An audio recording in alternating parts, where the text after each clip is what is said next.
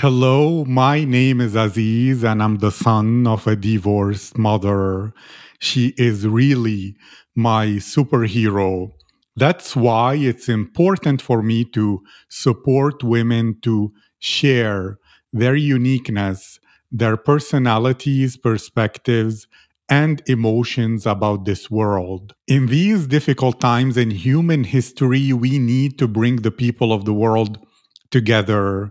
And when we hear the voices of women, when we listen to real lives of women from other countries, we connect our cultures without differences or stereotypes, and we get inspired by their stories to live a better life. That's what this podcast is all about. My guest today is Simona Scarlat. Simona is from Romania. She works as a fraud analyst and she loves photography, writing short stories on her blog, collecting vinyls, and she adores art very, very much. Simona, how are you today? Hello, Aziz. Uh, first of all, thank you for this opportunity. Uh, and I'm very happy to participate into this uh, podcast. Uh, today I'm feeling very good, relaxed, it's a good Sunday. I'm happy and honored to have you here and very curious to discover even more about you as a person, to have a great conversation about life, art, the world, and the universe. And I'll begin with this nice first question about you. If your friends and the people who know you best could describe your personality, what would they say about you? Well, I think uh, first thing uh, that my friends would say about me, it will be that I'm a funny person. I really like to make a lot of jokes, uh, to see the funny part in each situation, uh, and I like to tell a lot of stories. And most of my stories are uh, very, very funny. I try to find uh, this comic in everything. also i uh, a lot of friends say, uh, say that i'm a unique person. I'm i have a unique style of dressing of uh, living somehow because i try to be very free all the time. So yeah i think these are the major points. Thank you. And usually someone will say oh tell a funny story or whatever because they're uninspired. But what I'm really curious about is something else. It's about understanding you as a woman and how can this inspire other women to be more funny, more free all the time. And therefore, I'll begin with this about finding the humor and the funny in everything. Is it something that you always had, or did you train yourself to do it? How does it work? Do you have like a constant question in your mind what is funny in this? and that is your approach? Or is it like channeling like you're almost meditative or in trance and it just comes to you the idea for something funny and you say it? Tell me more about the process inside you as a person that allows the funny to be created while 99% of people don't have the same approach? Uh, first of all, I think this thing comes from my mother because she she has this um, talent, or I don't know how to call it, but uh, even if it's a sad situation, something not so good happened, when she's telling these uh, stories, she's bringing something funny. And uh, of course, like in every ha- family, we had some small issues during the time, some small problems. And uh, I think that we try to see also the funny part of things, not to uh, get so deep into these uh, problems. And uh, I don't know, while growing up, I started to find these things. Like it's something happening, maybe it's a small problem, we have a small issue, but also it's a funny side. And also, I realized that the problems and everything that's mm, happening and is not so good, in not such a good light, it has an end. It's not like forever. So I try to see the life in a positive way and this is how i manage to see funny things in everything and it helps me a lot this is really really interesting and i'm curious about two related things why is it important for you to be funny And is being funny more for yourself so that you don't have like a painful and negative life? Or is it more because, like you spoke about your mother, to give other people a good emotion? It's more about being serving other people or making their day and time better rather than for yourself personally? Uh, I think both uh, things apply. First, uh, I have this uh, talent to see funny things for me. It's uh, it helps me a lot. It's uh, making me feel better, solving the issues easier. As I said, for first it's for myself and then I like to bring good energy when I'm surrounded by people, and I do have a lot of friends, and I'm a social person, and I like to spend time with a lot of uh, people. So I really like to bring good vibes wherever I am. Thank you. Are you a very sensitive person who feels emotions, especially negative ones, very, very deeply? Uh, yes, I am. I'm not sure if it's a good thing or a bad thing, but yes, I'm. Uh, not all the time, but most of the time I'm very sensitive and uh, I feel all the emotions, even if they are good or bad. I feel them very strong. Thank you. So, is joking a way to kind of reduce the pain and the negativity of any negative emotions so that they don't touch too deeply? Is this like a possible possibility? Yes, it is indeed. I can say this. It's like a I don't know if coping mechanism it's a good uh, way to describe this, but it uh, helps. Thank you. And as a person who feels things deeply and is sensitive to emotions, I can see how you appreciate art.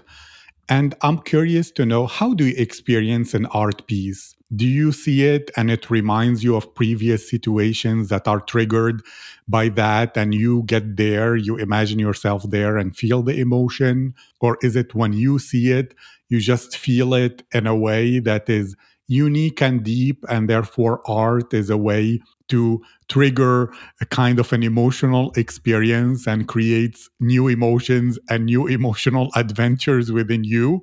Or is it because you appreciate the creativity, the craftsmanship, the work and energy of the person, and you think, wow, they have created something unexpected and it's more logical, like an art critic? Or how do you experience a piece of art that makes you adore and love art in a way that maybe some people don't? First of all, uh, I find myself in many pieces of art, like in a painter or in a movie or uh, a song or uh, some art uh, installation or something. I find myself most of the times, or uh, pieces of art are making me feel some emotions, some strong emotions.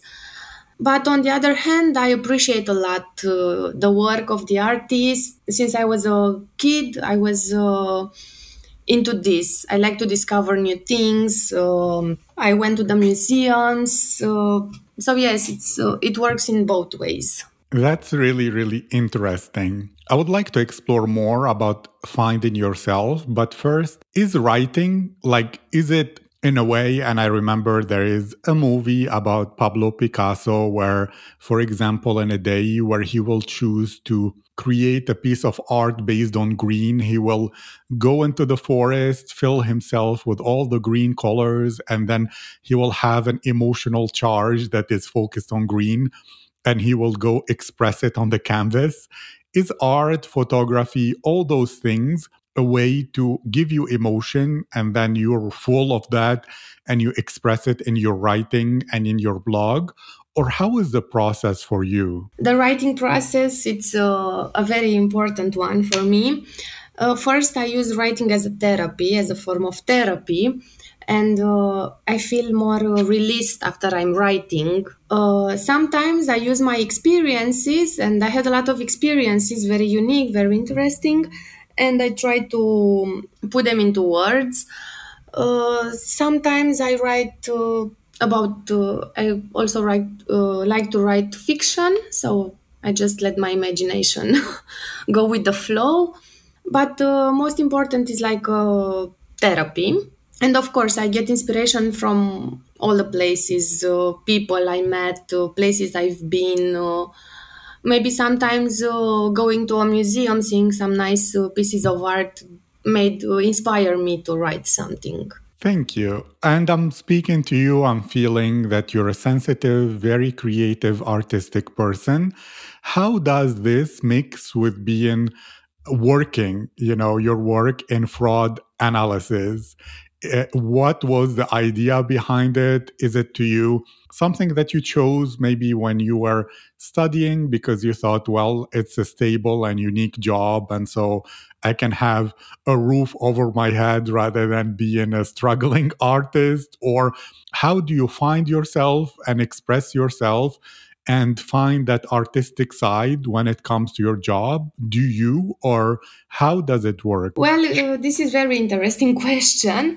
Actually, I'm very into fraud. I like a lot the this field, and uh, I do love my job. I'm very happy that I managed to arrive in this point in my career and it's like having both sides this very analytical and very technical i can say it's a lot of uh, a lot of investigations to be done and i feel very very comfortable doing this but also is the other side of uh, my personality that's uh, very dreamy into art into beautiful things so they work very well together until now, I can say. Thank you. That's interesting. And I can see how you said your friends find you to be a very unique person. I would like to explore that and speak about freedom. Are you some, like, what does freedom mean to you? Are you someone that if you feel any restrictions from anybody, it's almost like a prison or suffocating? So you're resistant in a way, and you only do what gives you freedom because you feel alive. Is freedom to you another thing, which is expressing your uniqueness and not being mainstream and similar to everybody? Or how do you define your uniqueness? How do you find it? And to women and girls who might not feel confident enough to live their freedom and uniqueness. What could be your advice or what did you do? First advice would be to love ourselves. Uh, of course, during the time I had some struggles. I uh, was not loving myself so much. Uh, I was not feeling uh, very good in my own skin. So I was not all the time like this, uh, super confident. But I started to, lo- uh, to learn how to love myself, how to accept myself, how to uh, I realized that uh, each person is unique. We don't have to compare with other people. We are who we are, created by our experiences, uh, by the by the family we were born in. Everything uh, makes us uh, being unique. So we have to uh, trust ourselves more, to be confident with ourselves. Thank you. And I agree that you have to trust yourself, to love yourself, to be confident. But it's more easy to say than to do. What would be a process for you? Imagine you could go back to your teenage years, give advice to you to become a strong, confident woman. What are things you could do? Is it to look yourself in the mirror and say affirmations and love yourself? Is it to delete all social media so that you don't compare yourself to others? Is it to not let in your life any toxic people and only good vibes? Or what would be some things that, if you could give advice to your younger self, would create faster and sooner the version of you that is confident, that is able to be free, to love and trust yourself? I think the most important uh, affirmation would be that uh, you are worth it, you are enough, and you are a very special person.